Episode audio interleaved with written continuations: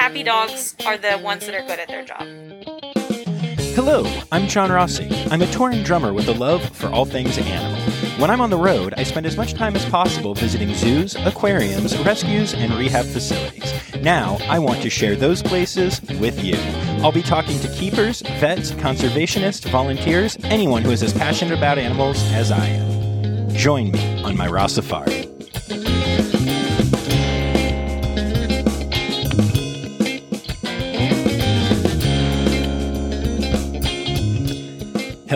Hello.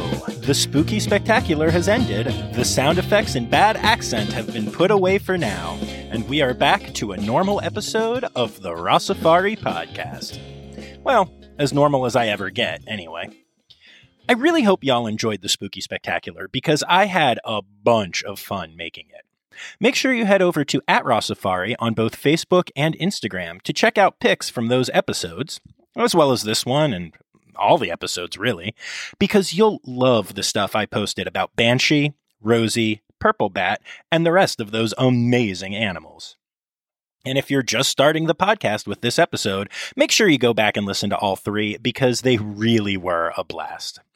Also, while checking out those episodes, make sure you hit subscribe, and if you could take a second to leave a five star rating, and maybe even 20 seconds to leave a review, it would really mean a lot to me. It helps people find the podcast, which will help me continue to make it. Speaking of helping me make the podcast, please consider going to patreon.com slash rossafari to look into becoming a monthly patron of the pod. Putting out podcasts like this is not cheap. There are hosting fees, travel fees, and even some gear upgrades that I want to get to make it sound even better and more professional. All of that costs money, and I would love to keep the podcast ad free, but can only do so if I get some more patrons. You can become a patron for as little as $3 per month, and it would really help me out. There are also some great perks of being a patron, including merch, stickers, bonus content from my interviews that didn't make it into the final episode, and soon, full bonus episodes. If you don't think you can become a monthly patron, you can still check out rossafari.redbubble.com for some merch from the show and the Insta account. Thanks for considering it. And if you really don't think that you can give any money to the podcast, do me a favor and try and share this with some of your friends and family because that helps a lot too. Today's episode is going to be a little different than most of my zoo based ones. Today, I'm taking you to the Penn Vet Working Dog Center in Philadelphia. The WDC does a bunch of interesting stuff, including preparing dogs for careers as police dogs, search and rescue dogs, scent detection dogs, and more. They are also currently doing a bunch of incredible studies into cancer detection, COVID detection, and the project that made me think the WDC was a perfect fit for this show spotted lanternfly detection. For those that don't know, spotted lanternflies are an incredibly invasive species that are affecting a whole bunch of the eastern United States right now and are especially bad in my native Pennsylvania. Spotted lanternflies cause a lot of damage to trees and can literally destroy entire ecosystems, making them a major threat to the conservation of native species here. And you all know I love me a good conservation story. I spoke to two people at the center First, you'll hear from Tessa Seals, the foster program coordinator and social media manager at the WDC. She'll talk all about their incredible foster program and how they train dogs to find their purpose and turn it into a career. You'll then hear from Dr. Jennifer Essler, a postdoc working in the research department, who will tell you all about the amazing research work being done at the center, including the Spotted Lanternfly Project. So, without further ado, here's my interview with Tessa Seals from the Penn Vet Working Dog Center. Hey, Tessa, it's good to see you again. Um, why don't you tell everyone who you are and uh, where you work and what you do there? Um, so, hi, my name's Tessa Seals. I'm the foster program coordinator and social media manager over at the Penn Vet Working Dog Center. Um, and so, the Penn Vet Working Dog Center is a nonprofit organization that trains dogs for working careers such as urban search and rescue, um, law enforcement, and then we also have a research side where we're currently doing um, research involving ovarian cancer detection, and the spotted lanternfly study is a big one we also have going on right now. The way that the program operates is our dogs basically get dropped off to school uh, Monday through Friday, and on weekdays, like weeknights, and on weekends, they live with foster families. Um, and so that's where I come in. So I am in charge of recruiting, training, and kind of just keeping track of all the fosters, making sure they're doing what they're supposed to be doing. Um, and, you know, just kind of supporting them any way that I can, um, in any way that the center can. So, you know, fosters get these puppies at eight weeks old and they could have them anywhere from 12 to 18 months while the dog is training. And once the dog has a career path, then they might get sold or purchased to a department or an agency for a specific career. Um, and then at that point, the dog will transfer over from the foster to their new handler and their new life. Um, so throughout that 12 to 18 months, you start out with this puppy, and as they get older, they get harder to train, harder to manage, um, you know, living environment. Um, you know, there could be social and environmental factors that can kind of play a big role in how the dog develops. Um, and so it's important that we kind of are able to help control that and help make sure that the fosters are getting the support that they need. All right, that's a really really cool program. Um, before we get into some details about that, how did you get to be a part of this and get to your current position? What's your story? So I um, went to Drexel for my undergrad um, degree, and when I was looking at my second co-op, I actually came across the Penn Vet Working Dog Center, um, and I went there and I fell in love. Uh, it was just one of those things where you walk in and you kind of immediately felt like home and you kind of felt like this is where you belonged. Um, and so my entire kind of career path changed. Um, what had what had you studied? I was an English major at the time, and then when I switched to when I went to the Working Dog Center, I became a political science major. Um, and uh, I did one co op, and then when my co op ended, I continued to go back and train and work with the dogs as a volunteer. And then I actually did a second co op. Um, that was my last co op out of three. And for that co op, I focused more with the law enforcement program and the law enforcement dogs. So the dogs that I had been working with were some of the really more difficult dogs. Um, and those are the dogs that I really felt a kind of a bond and a connection with, right? So the dogs that not everybody can handle, but that takes time and effort to kind of build that bond and build that trust.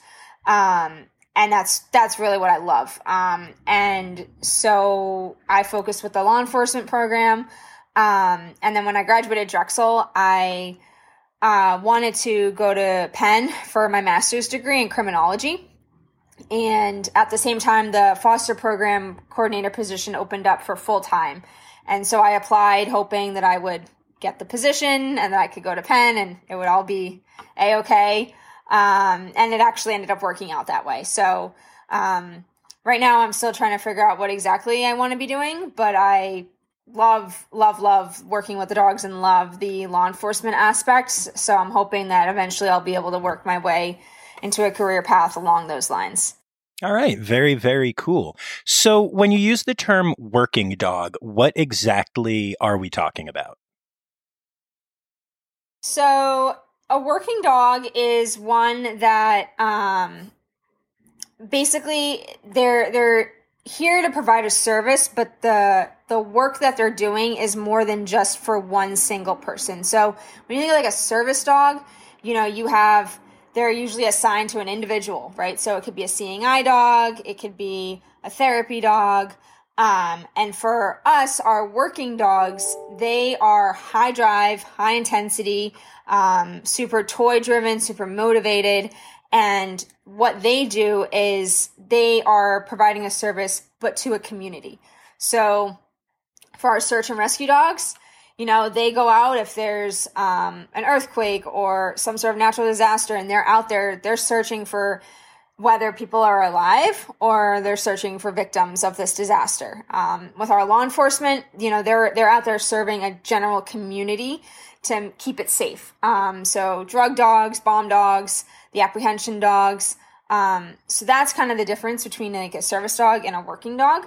Um, and so for our program, you'll never see us bring in a dog that is um, really from like the same lines as a service dog. So genetically, we look for those high drive, high motivated dogs because we want them to want to work. Um, we shouldn't have to kind of force it out of them. They inherently, like, that's what their genetics are.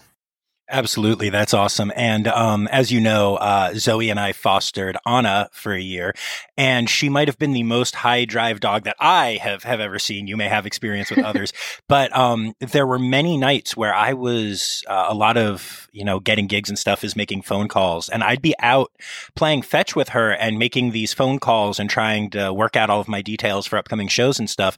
And we would play fetch for over two hours and she just wanted to keep going. There were days I'd wake up the next morning and my shoulder was like aching. And I was just like, how is that possible? How did you do that? And she's like, let's go. Let's go again. Let's go again. So yeah, no, um, high drive is, is an experience I think for, for dog owners who are listening who, you know, have dogs that can be a, a, little hyper or something, it's definitely next level when you're actually talking about genetically predisposed to yeah. an insane drive. Um, speaking of which, you are fostering a dog right now. Uh, tell us a little bit about that dog. Um, so I'm actually on my second foster dog. Um, so his name is Gunner. And to give you a little background, so my first dog, his name was Skiff, and he was a Belgian Malinois Dutch Shepherd mix. And so when you're kind of thinking about working dogs on the scale of drive, um, you know, a Dutch Shepherd and a Belgian Malinois are kind of up near the top, and when you cross them, it's like triple the fun, right? They're just like off the charts, um, and that's what my first dog was like. Uh, Skiff, he was super high drive, crazy. Um, he was also really reactive, um, so especially with people, he didn't like strangers, he didn't like new people. So when I tried to walk him on the street, it was really a challenge. I would have to cross the street whenever somebody was coming, change direction, all this kind of stuff. It got to the point where I couldn't take him anywhere in public. Um, and if I was in a tight situation, he had to wear a muzzle. Um, so he was he was a little bit of a challenge, but I love him. Um, I actually got to see him last night. He was Aww. he had uh, in service training last night, and I pulled over so I could say hi to him. And uh, he, I mean, he remembers me, and that's like the best feeling ever. Um, just to to see them again. Um, and so now with Gunner, uh, Gunner is a Dutch Shepherd, and he is um, he actually comes from a line where they bred the the parents actually were the parents of two dogs I've trained in the past. So that was like kind of the big draw for me to to work with Gunner. Um, and he's phenomenal. He is super super friendly. He loves everyone. I don't think he's met someone he doesn't like. Uh, he loves dogs. He loves going places. He's a huge adventure dog. Um, so like I've taken him kayaking, hiking. We've gone paddle boarding. Um, he just does everything with me, and he's so much fun. Um, and so he's going to be six months old next week, and uh, he's doing really well in his training. And I'm I kind of have the feeling I'm not going to have him for very long. Uh, kind of when he turns a year, I think then he'll kind of be on his way out the door, which is why we do this, but it's still, you get so attached, it's hard. The foster program, it's expected for full time fosters that they get the dog out and they're giving them new experiences and getting them socialized and environmentally sound. So when I interview people, I make sure that they're not kind of couch potatoes, right? That they're active, they're going to get out, they're going to do things with the dog because we want to make sure the dogs get exposed to everything that they possibly can before they start a career because you never know what they're going to face when they're actually out on the street working or doing whatever. Um, you know, we've had dogs. We had one dog this past week. He was on vacation at the lake, so he was posting photos of him swimming. Yeah, that's awesome. I know we've we've taken three different dogs now to zoos. Um, yeah. and I have, I have amazing pictures of, of some of the dogs from the center with, uh, you know, face to face, obviously through the glass with, with cheetahs and bobcats. And it's just, it's really cool. Um, yeah. So for people who are listening, working dogs are treated like service dogs in the sense that, uh, they have a vest and you can take them, you know, pretty much anywhere. I mean, there are there are some restrictions, but and um, yeah, so you can if you are fostering a dog, you can and should take it on your Target run, take it on a grocery run, take it to the zoo, um, let it listen to your favorite podcast, Rossafari, whatever. Um, but yeah, just uh, it's really cool to have that kind of access, and it's it's actually really good for the dog and it really serves an important pers- uh, purpose to the overall community, which is really cool. Um, there was something you mentioned uh, about skiff that I kind of I want to bring up. Um, the word muzzle seems to be almost a bad word with a lot of people for dogs, and and I personally think that should be fixed. I, I think muzzles are a good thing in, in some cases. And um, I'm curious if you have any thoughts on that or what, what it's like for a dog to be muzzled and, and is the dog okay? Are muzzles okay? Um, you obviously spend your life with these, these animals. So, so just share some thoughts. Yeah. So I think that muzzle training is one of the most important things that any um, person can do with their dog. Um, and it's not only for the safety of a person or people if your dog is reactive, but it's also for the safety of the dog too. So with Skiff, he was muzzle trained prop from the time he was about four months old. I had to muzzle train him. I had no option. Um, and even with Gunner now, I've uh, he is muzzle trained as well, and that's just something that you know I want to make sure that when he gets handed off to a handler, if they have to take him to the vet, if he gets injured and he um, on the well, if he gets injured on the job and they have to put the muzzle on him to transport him to the hospital or whatever the situation is that he's not going to put up a fight. Um, so that's that's why the muzzle is super important. Um, and so all of our dogs are tr- muzzle trained. Um, so that when they leave you know the handler knows. Everything is done with positive reinforcement. So with both my dogs they get treats for putting the muzzle on their face and they get treats for walking around in it and we go on the street and we'll do basic obedience and all this other stuff just to make them comfortable. Um, and you're right a lot of people view the muzzle as a dangerous or view it as wow that dog is super dangerous i should stay away. And that's not always the case right? So some dogs are reactive because yes they are aggressive and they will want to hurt you um, so that's how Skiff was. Um, I had no doubt that if someone tried to walk up to me, he would bite them. Uh, but there are also dogs where their their reactivity is fear, um, or it's anxiety based, and so they may bite somebody, but it may not be because they want to hurt them. It could be because I'm afraid of you and I don't know what you're going to do to me. And so in that situation, putting the muzzle on is still the best option for safety for everybody, right? Make everybody feel safe. Um, we've had dogs where they are not comfortable with other dogs or we're not sure how they would react to another dog if we want to introduce them. We put the muzzle on them. Nobody gets hurt. Um, and once they get comfortable, then you can phase the muzzle out. Same thing with meeting new people, right? If you're not sure if your dog is going to be comfortable meeting, especially maybe with children, um, or you know older people you may put the muzzle on them see how they do and then eventually you can phase it out. Um, and so that's how with skiff when i handed him over i told the handler hey when you take him in your house and you have him around your daughter and your wife put the muzzle on until you start to get comfortable. He's had skiff for about four months now and he is able to have skiff running through the house around his five year old daughter and his wife with no muzzle so he was able to phase it out, which is phenomenal. Um, you know, it you know it just takes time, but the muzzle doesn't have to be a lifelong thing, right? Like you can use it and it's always going to be there. It's always going to be able to benefit you and benefit your dog. Um, and living that life where if I had to take my dog somewhere and he had to wear a muzzle, people look at you and they they certainly do. Like the the muzzle skiff head, he looked like Hannibal Lecter. It was it was bad. He looked like like he literally like and he had a collar on that said do not pet him because I just didn't want anybody to even come near him eh, for the off chance that something could happen, right?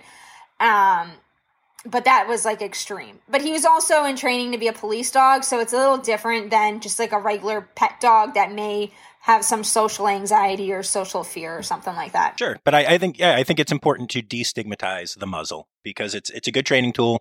Dogs are are generally okay with it. I mean, they want their treats. They you know, positive reinforcement training is a beautiful thing. Um, so cool. Thank you for for sharing about that. Um, speaking of training, what kind of training do you guys do at the center, and how does it work?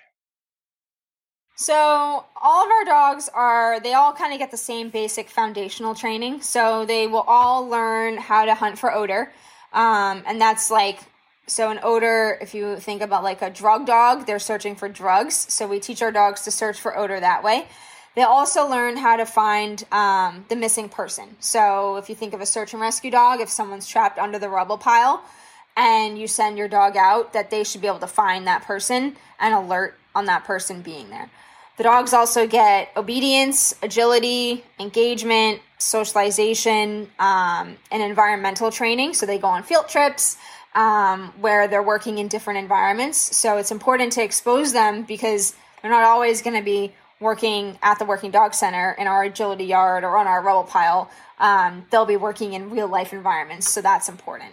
So that's those are the foundational aspects of our training. Um, and as the dogs grow in the program and they start to kind of show us where their strengths and their weaknesses are, we're able to kind of say, okay, we think this dog is more suited for uh, rubble to be a search and rescue dog, or we think this dog is more suited to be a single purpose dog. Hey, y'all, interrupting John here. Tessa just used the term single purpose dog. Single purpose just means that the dog has been trained to detect one single odor or group of odors, like explosives or drugs. In the law enforcement canine community, this is in contrast with dual purpose dogs, which are trained in apprehension, also known as bite dogs, which can be used to take down a suspect, as well as odor detection. Okay, back to the interview. Um, we don't ever force the dog in any into any one career. So um, you know, if a dog shows strength as a rubble dog, but they also show strength as a single purpose dog, depending on what the need is and who comes in and they're like, hey, I really like that dog. I want him for a rubble or I want him for a bomb dog. Then that's a discussion that they would have and say, okay, like, do we really want this dog to go one way or like which which way is this dog really going to excel? Um, and so that's something that they would uh, consider as well. Very cool. And um, what is uh, what is your success rate, and and what happens if a dog maybe isn't um, quite up to the task? So we have about a ninety three percent success rate, and which is incredible, by the way. Yeah, yeah. It's uh, that's because we don't force the dog into any one career, right? So you know we kind of utilize their strengths, and if they show us, hey, we don't like climbing a metal ladder they're not going to be a rubble dog, right? We'll put them more towards um, the single purpose work. And so for the dogs that don't excel in the program, um, whether they've exhausted all of our career options, um, they may eventually end up as a research dog. Um, so they'll participate in any ongoing research studies we have going on at the center, and they'll live with their foster family. Um, we've also had a couple of dogs who just didn't fit the mold. So our most recent dog, he was a golden retriever. Uh, his name was Riley, and he was the sweetest dog ever. Um, I mean, this dog, he would just sit there and let you pet and pet and pet him. Um, he would like put his paws on your forearms, and he was super cute. And he didn't really have the drive to want to work, but he knew how to make people feel good. Um, and so what we ended up doing was we ended up allowing the Fosters to purchase him as um, with the goal that they will train him to be a therapy dog.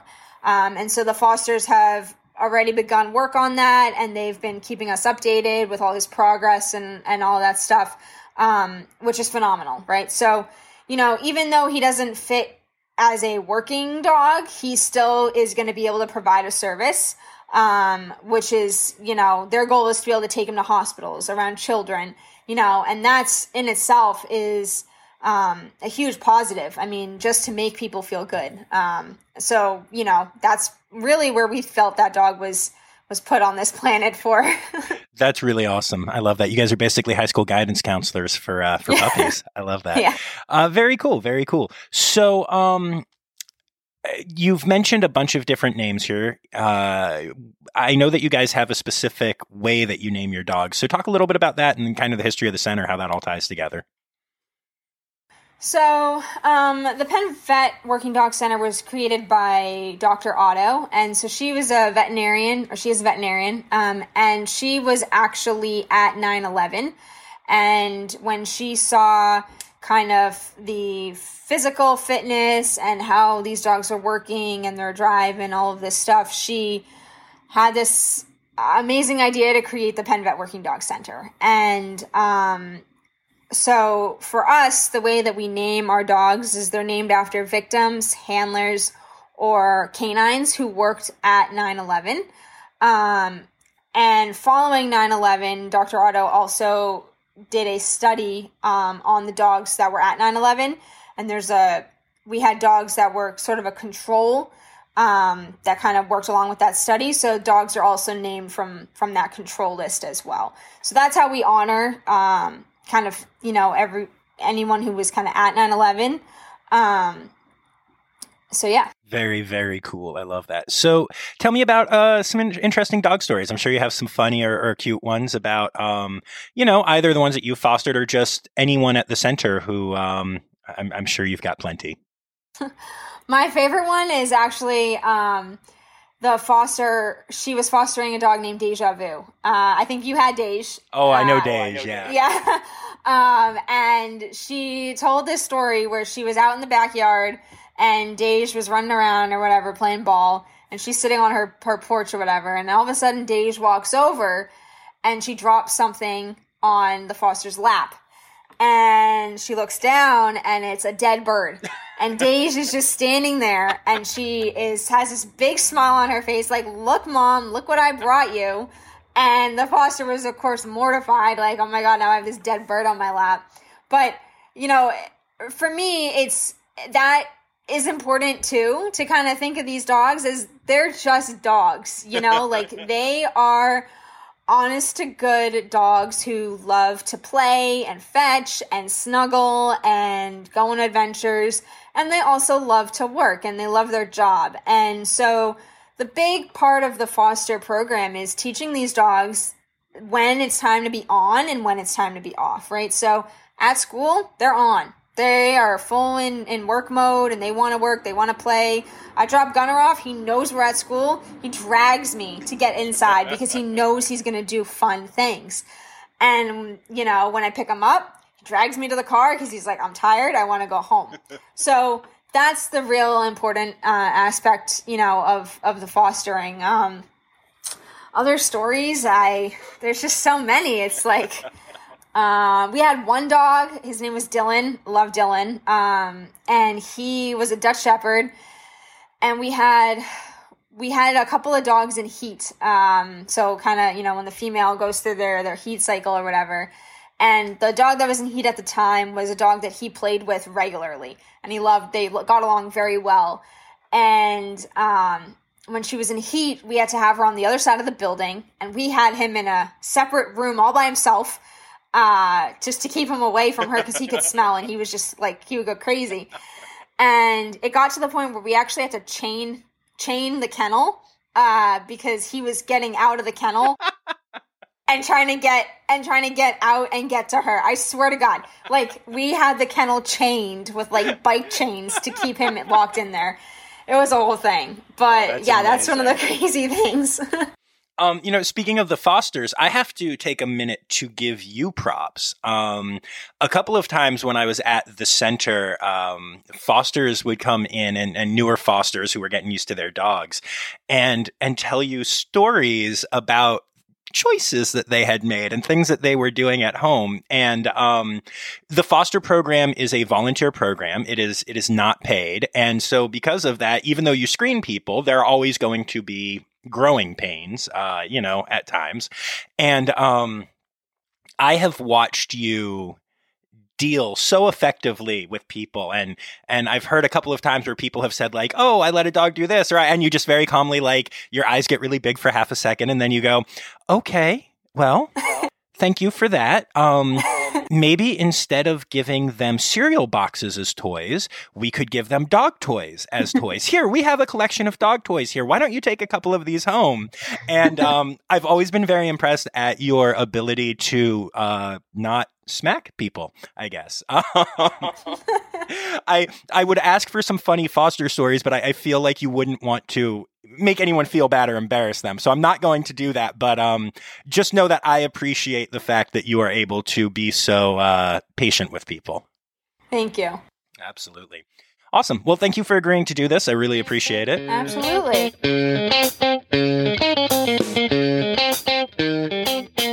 Okay, and here's Dr. Jennifer Essler to tell you a little bit about the research side of the PennVet Working Dog Center.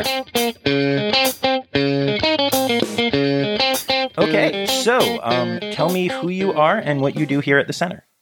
So, I am Dr. Jennifer Essler. I am the postdoc at the PennVet Working Dog Center, working in the research department here.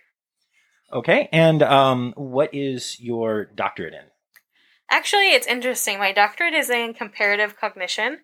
Um, I did my PhD at the University of Veterinary Medicine in Vienna, in Austria. Um, and so they get a little more specific with their PhDs. I think the comparison in the US might be like a psychology, uh, animal behavior type degree. Uh, I, before I was here, I worked with uh, wolves.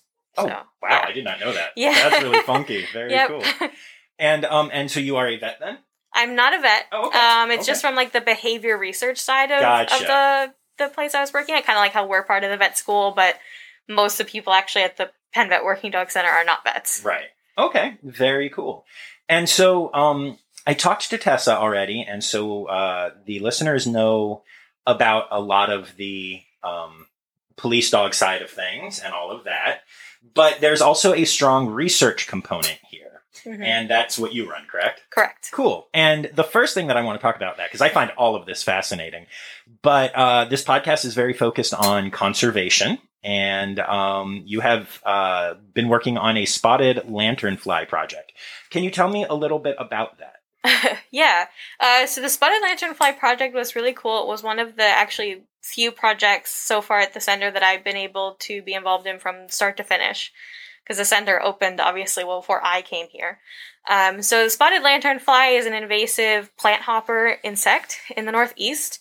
Um, I think it was found in Bucks County 2014-ish or so.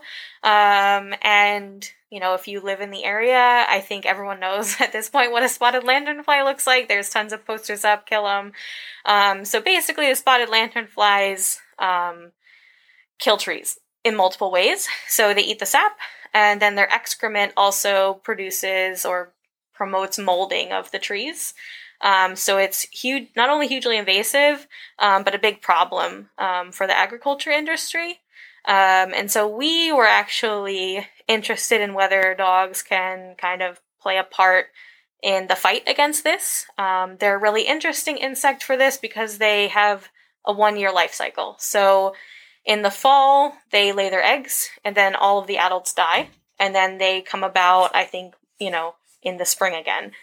And so we kind of targeted that fall winter time when the eggs are around uh, to see whether dogs would be able to be kind of deployed into areas that were perceived as infected um, so that we might extend the quarantine so that they might go in and actually deal with the eggs in that period because obviously dealing with eggs much more efficient than trying to catch all these Right, little right. insects. Um, and actually the egg pods that they lay like 50 to 80 insects in one little pod. Um, so you can be quite efficient aiming for the eggs rather than um, the insects. So that was kind of our goal was you know can the dogs even do this? Does it have a unique odor? Is it possible? Because no one had, had done this with this species before. Cool. And how'd it go? Um, it was really hard. Um, so you know the the eggs are really small. There's not a ton of odor on them. Um, and our first goal was kind of to try and train them to focus on the eggs and not this background odor of tree bark, which is Sure. obviously much stronger.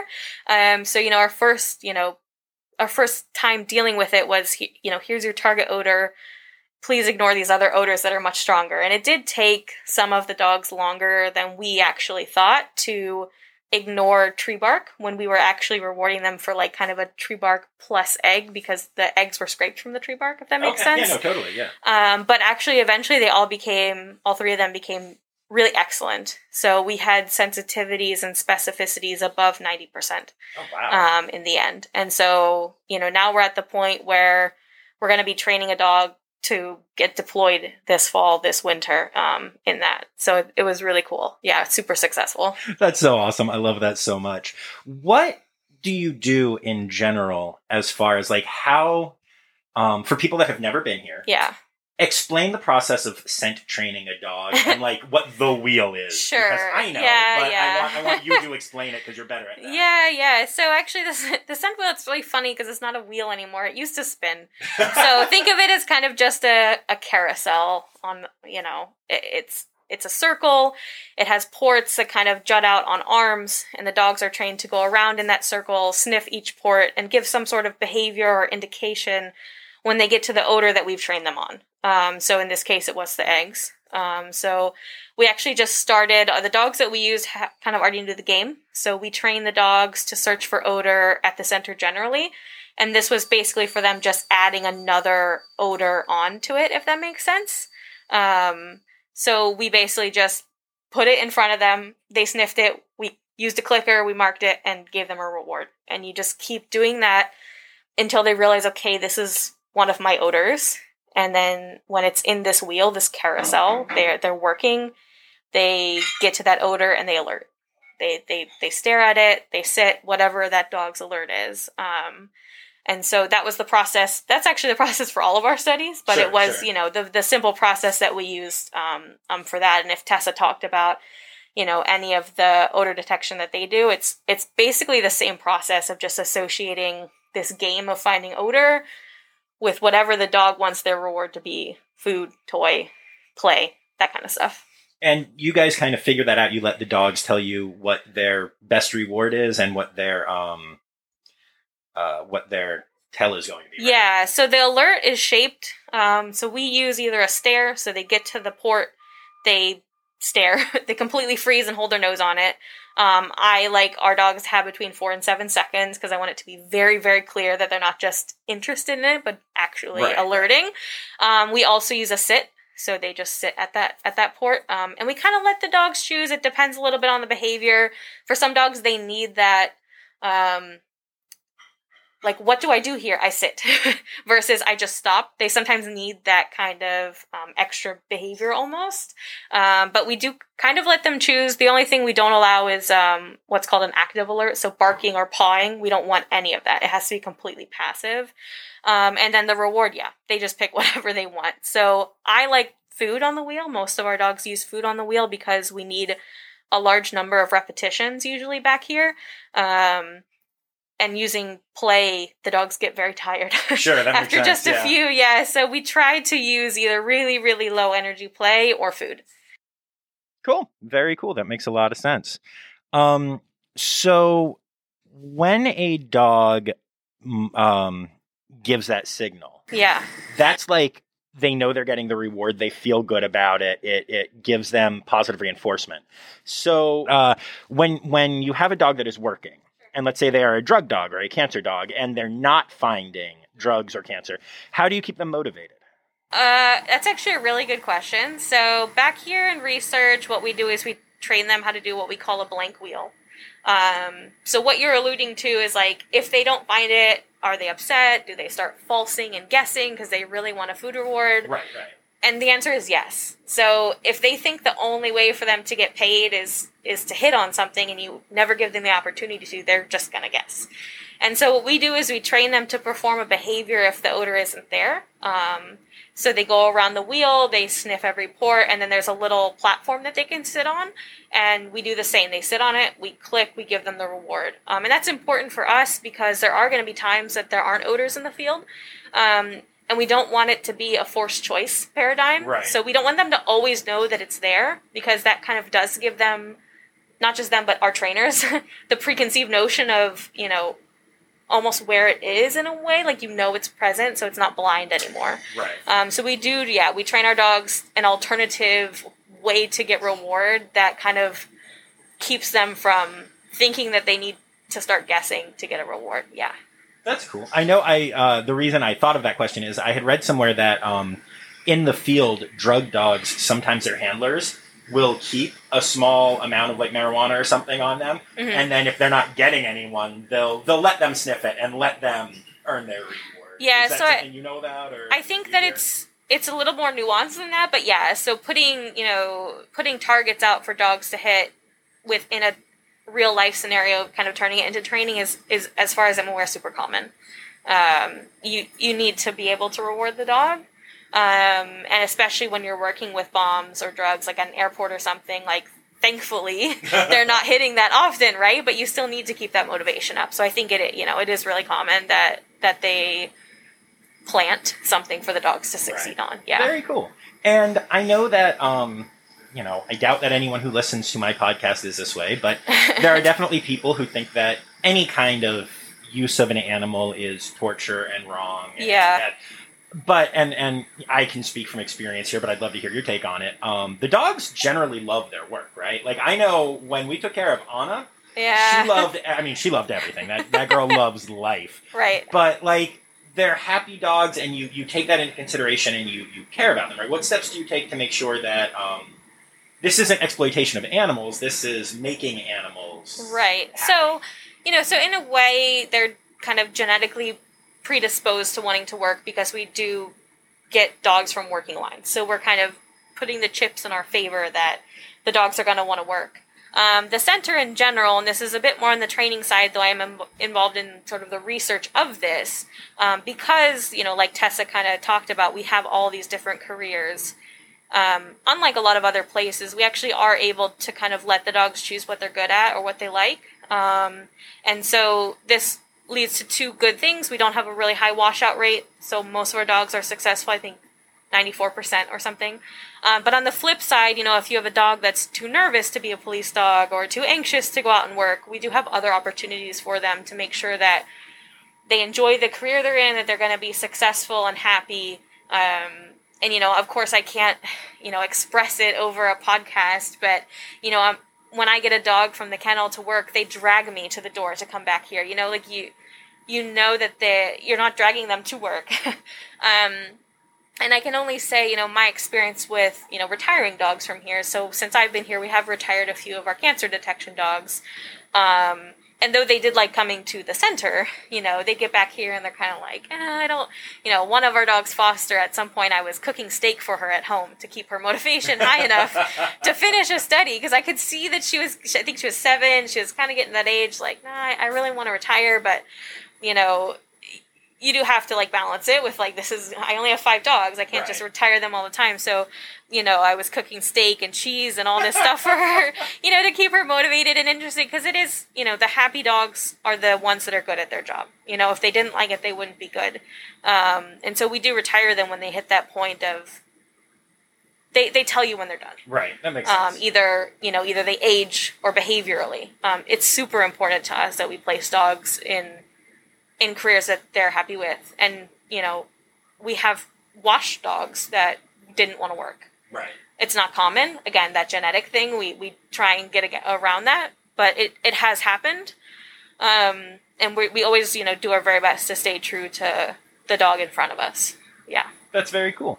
And uh, so you mentioned cancer dogs, and I think mm-hmm. that's when most people think of research dogs. That's what people think of. Yeah. So tell me about your cancer dogs and your study, and um, what exactly they can do. Yeah, so we're kind of, um, you know, the one question we always get is, you know, are we going to have dogs sniffing people for cancer? And that's absolutely not what we're going to do. There are places that, you know, do stuff like that. So the main goal of our collaboration with the Cancer Detection Project is actually to make an electronic nose to kind of mimic what the dogs do to basically be a blood test. Um, so we work with ovarian cancer now, though there's always plans to expand it, you know, to do the most good that we can. Um, and you know, we have dogs that are trained to find cancer, ignore benign and controls. Um, and this is something that dogs have been doing for a decade or so in research. Um, what's really interesting with our work, I think, is our collaboration. So we work with some analytical chemists at Monell, um, as well as some physicists at Penn, so the Charlie Johnson Lab. Um, basically, kind of a little triangle of trying to make this electronic nose. So the physicists make the electronic part, the chemists try and work and pull apart these volatile organic compounds um, of basically the odor that's coming off of cancer. And the best way that I can explain it to people that are listening that aren't chemists are when you're baking cookies, you say, I can smell cookies, but actually you're smelling the VOCs coming off the cookies. Okay. And so the dogs are smelling the VOCs coming off the, the cancer plasma, even though we can't smell it, they can. and the chemists can kind of pull these apart, and we're trying to figure out what set of VOCs the dogs are using to distinguish cancer from not cancer to better optimize the electronic nose. That's really cool. Yeah. Did I That's- did I explain oh, that so in an well. No, appropriate? so okay. well. That- yeah, no, that makes sense. I remember, and I so I knew nothing about that when I first like at the start of this interview. I know Sure. that cancer dogs exist, kind of, yeah. but I, I literally remember the first time I walked into this center, and this is so embarrassing. I remember thinking like, oh my gosh, what if a dog like sniffs my crotch and then like Yeah. does a behavior? Does does that mean that I have cancer? I was uh. genuinely like, is that is that going to be a thing? And I know Yeah. that's kind of silly, but also like, You would be I don't know how this surprised, actually. A lot of people have that perception. Um, so the only cancer dogs that I know of, and I could be totally wrong because it's not really the field that I'm in specifically. There is a group in the UK that does, um, I believe, prostate cancer with urine, but it's still urine. It's not. right. It's walking up to people, you know, and, and that's kind of part of it too, right? You don't want a dog to be giving you your diagnosis. So there, you know, there might be, as cool as it might be to have dogs, you know, giving your diagnosis, there is a not insignificant subset of people that don't want dogs to be doing that. And so, you know, I think this electronic nose thing, this blood test, this is a good intermediary. yeah, seems like good, yeah, yeah. You know. Doctor Dog might be a good television show someday. Yes. but uh, yeah, you probably don't want one walking into No. your, you know, your room and, and giving you that. That was literally. I was like, how do you just stop a dog from like sniffing a butt and being like, oh, dude, you have cancer? Yeah, So exactly. That makes so we're avoiding all that. We're going to put it in a blood test. good, good. That makes sense. Um, very cool. So tell me about some of the other projects that you have going on here. Well, you know, the the big project outside of the specifically olfaction research that we're interested in, and kind of the big rainbow, like pot of gold at the end of the rainbow sort of thing that the center is aiming to do is, you know, how do you build a better detection dog and how do you pick better detection dogs? So, like I said earlier, one of the really great things about our center is we have lots of end careers for these dogs, so we don't have to wash them. But this is not true for the vast majority of places training working dogs. So if you're only training USAR dogs, And once more, it's time for Interrupting John. USAR stands for Urban Search and Rescue. These are dogs that are trained to find people at disaster sites. For example, the dogs used at Ground Zero on 9 11 and over the next few days of searching the area for humans were USAR dogs. Okay, back to Jenny. you're only training police dogs, your washout rate is going to be much higher because these are higher and different bars to set, you know, for each career for each dog. And so, you know, the nice part about our center is we wash a dog from USAR, we put them into single purpose, which Tessa probably talked about, either, you know, drugs or explosives or whatever. Technically, those are washouts. Those are failures of other careers. And so we get that negative data because that's what you need to compare. If you only have the good data, you can't pick the bad dogs, right? Sure, yeah. And so, you know, that's a big part of the center is the fact that we are able to keep these dogs past when other places might have washed them to see, you know, would it have been right to wash them? Because sometimes, you know, you know, Anna, like she had a huge turnaround and she ended up being an excellent dog, but at the beginning she was, you know, it was tough for her. Yeah, no, she was Um, a struggle. you know, she wouldn't have been a puppy that probably someone would have always picked. She wasn't like a super strong, you know, but in the end she was. in the end, I mean, actually, she she accelerated so quickly. She went faster than most. Yes. broke Zoe and my hearts a little bit, but we're also Yes. very proud of her. Yes. But yeah, no, it's it's very cool that you guys are able to provide that. yeah, spectrum. you know, and so part of it is, you know, how much effort did we put into a dog like that? You know, could we train five dogs while we trained a dog that was more difficult? You know, what is the, you know, it, it comes down to money and time, you know, the sunk cost of these dogs that do or don't succeed. And so what's, you know, what's the kind of the perfect balance? And so, you know, part of what I'm involved in is taking behavioral data on the dogs from four weeks if there are litter, eight weeks if they're donated until they leave. So heights, reactivity to sounds, people, dogs. Um, you know, what's their I don't want to say this word for all if there's any dog trainers listening, but toy drive, you know, are they interested in in searching? Are they interested in playing? And so all of these things that kind of come into being the perfect working dog, you know, if a dog doesn't have it by 6 months, will they never have it? 9 months? 2 months, you know, Right. those kinds of things. And so that's kind of the the the big goal of, you know, probably everyone in the working dog world including us. Um which is really cool. It's a whole side of the center that I, I don't actually get to talk about that much because it's not necessarily as super flashy as you know Right, the cancer right. detection and stuff, but it's really important um, because we do have a shortage of working dogs in the U.S. Um, and so anything that we can give to make better or more working dogs is super beneficial for the country. So, how collaborative are y'all? Because I know I normally deal with uh, zoo people on this podcast, hmm and zoos are like uber collaborative. Yeah. Do you guys work with other working dog? Um, Oh, yes. And you guys share your data and everything. Yep. Cool. Yeah. I mean, I'm talking on this podcast. I think that's kind of an indication of how open we are, you know, with things. We have tours, people come all the time. Um, yeah, Dr. Otto is super collaborative. Actually, her kind of goal is to make a, a big working dog collaboration. And um, if you can imagine, and I'm sorry if Dr. Otto listens to this and I don't explain it properly, um, kind of having lots of working dog centers everywhere where you know maybe this one focuses on search and rescue dogs and this one focuses on police dogs and if this one has one that's not good maybe they move them around and, and, you know kind of like a big collaboration with everyone because um, like in many fields it's not always easy to get everyone to collaborate because there are competing interests Right. there is money involved and time and and you know politics and government. Um, so i'm not you know i'm not saying anything super controversial here.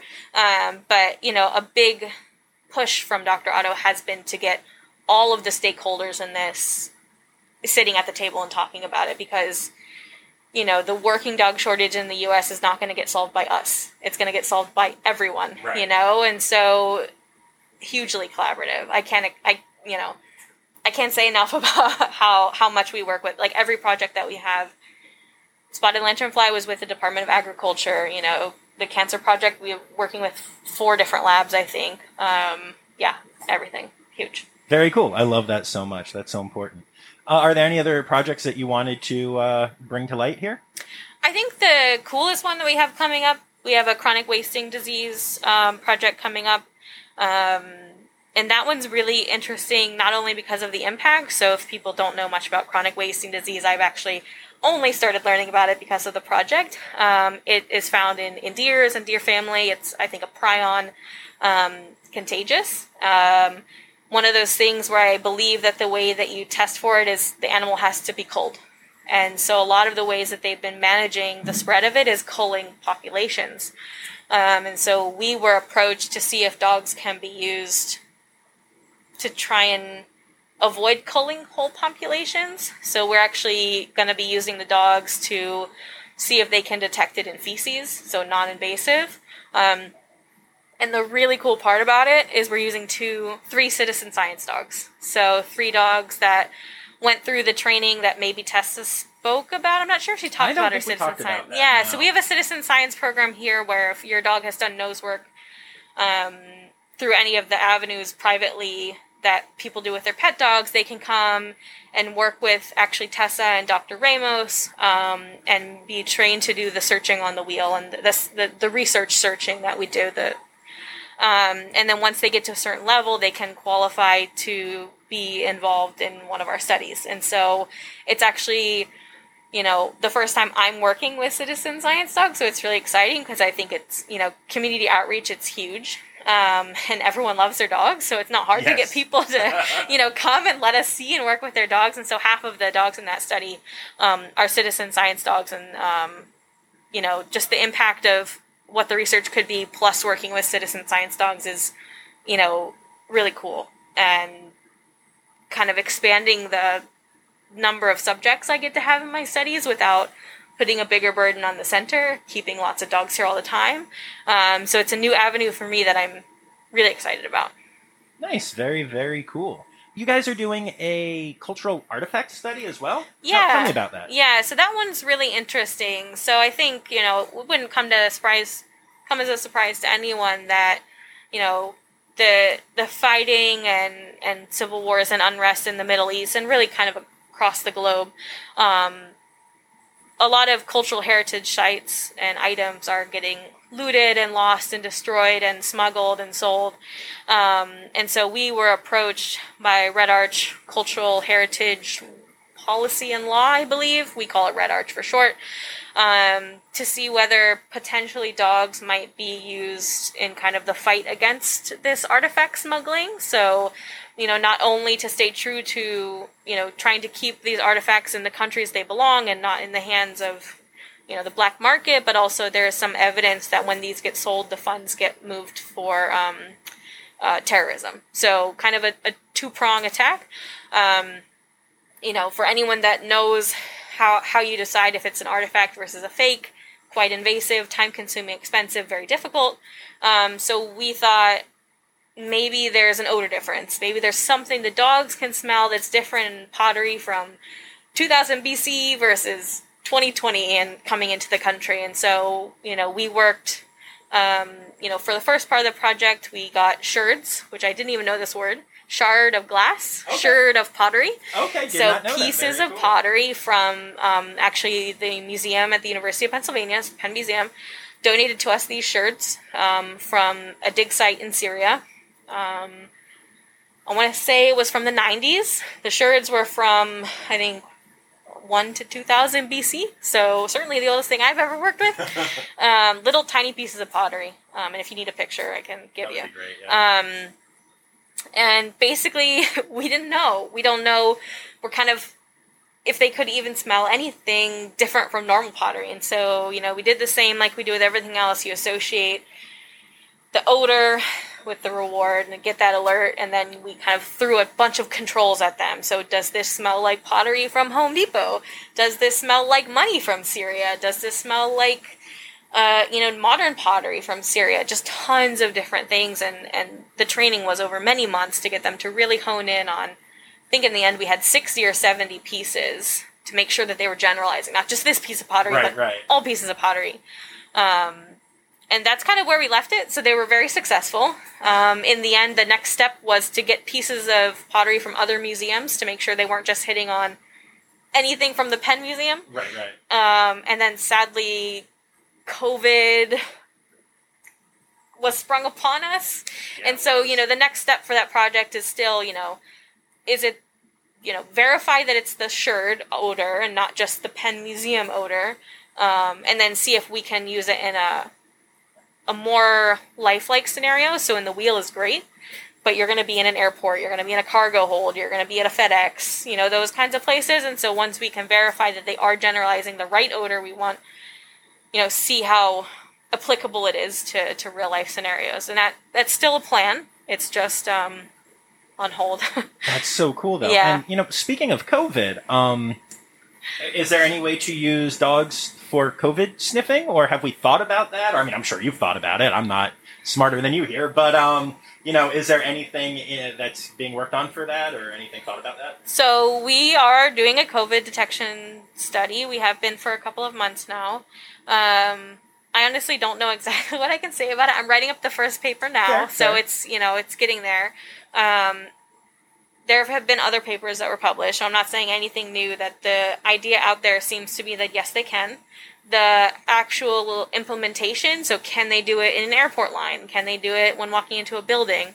I think that's yet to be determined Okay. but it does seem like various fluids from the body do have some odor that the dogs can detect and and and that's great because we're kind of falling short on the testing Yes, side slightly, here. yeah, slightly, a little bit, a little bit. Yeah. um, so that's good for that. And in terms of actual deployment i think that's the next step for everyone is you know i don't think it comes as a, as a surprise that they can do it. You know they have dogs can smell cancer malaria. I could go on forever. Um, it's more of how do you uh, apply it in a in a way that's effective and not a waste of time because the dogs are expensive, time consuming. You have to house them. They only live so long. They can only work for so many hours a day. So I think the next step is, you know, what's the most effective way to use them? Obviously, again, like the cancer scenario, you don't want a dog to give you your COVID results. Um, so probably not going to be working in a hospital. Um, but I think most people are thinking about those scenarios where you need to check a number of people very quickly without, uh, you know, here's your COVID result. More of like when you're going to the airport, maybe, and you walk down the line and there's the, the bomb dog sniffing your stuff, maybe something like that. Right. That's Yeah. awesome. Very cool. Yeah. So I always ask for what I call a poop story. I'm very lucky in that most of the poop stories or gross stories, like, yeah, we deal with puppies. Like, I think the last litter that we had, Sarah, my research assistant, and I, and honestly, mostly Sarah, I can't really even take most of the credit for this. We're going, you know, two, three times a day to clean up after puppies. And puppies are cute, but those pictures that you look up on Google are not what puppies are. puppies are poop and chewing things and they're horrible and they're gross and smelly and like you know would they hand you your eight week puppy you know here's your Anna that is not indicative of the Anna that the breeders had to deal with so you know that's probably like the the one thing that you know even people here that get their dogs from breeders or, or anywhere eight weeks it's so gross before that. You think it's gross at eight weeks like it's you don't even know. And the other like kind of weird thing so for the spotted lanternfly project at some point when we started it um, i'm not really a bug person. Okay. i'm not like an anti-bug person but i'm not like walk on my arm please you know like right. zoe she's Yeah. very like here's my cockroach that's not me um, and so when we started this project the spotted lanternflies weren't here so we were getting them imported nicely in little things and then they got here and suddenly i'm out catching spotted lanternflies and scraping little mud eggs and um, you know i know it's probably not as gross or weird as some of the vet stuff but considering my job has been largely research and Right, not right. i don't i never really worked in the field per se. Um, you know that was new for me. There was definitely a time i was out trying to catch these stupid bugs thinking like what is my job anymore? Like this is so weird. I'm out here trying to catch these bugs to present to the dogs and um, you know not in a negative way but in a like you know i really care about this project way. And Right, so course, yeah. You know I mean, the- that's a great example because yeah. even though it's not as gross, you're right, but it, it shows like this is a thing you do not want to be doing. no But for this project, your butt is out there doing it. Yeah, and that is exactly. awesome. So Yeah. Very cool. Yeah. Very cool. Cool. All right. Well, thank you so much for taking the time to do this. I really appreciate it. yeah no problem Awesome, awesome, awesome stuff. I love everything that the people at the Working Dog Center are doing. It is just so cool what these dogs are able to do.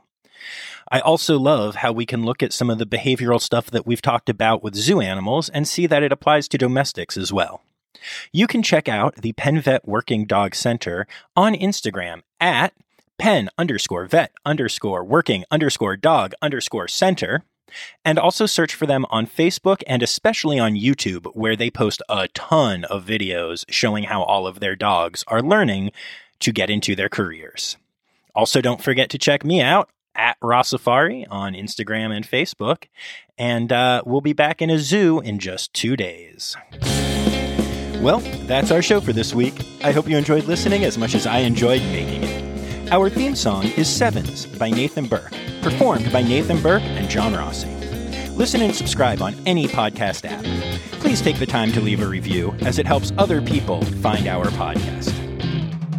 You can find Rossafari on Instagram, Facebook, and Twitter at Rossafari, on the web at rossafari.com, or email me directly at rossafaripod at gmail.com. Now, stop listening to me and go visit a zoo.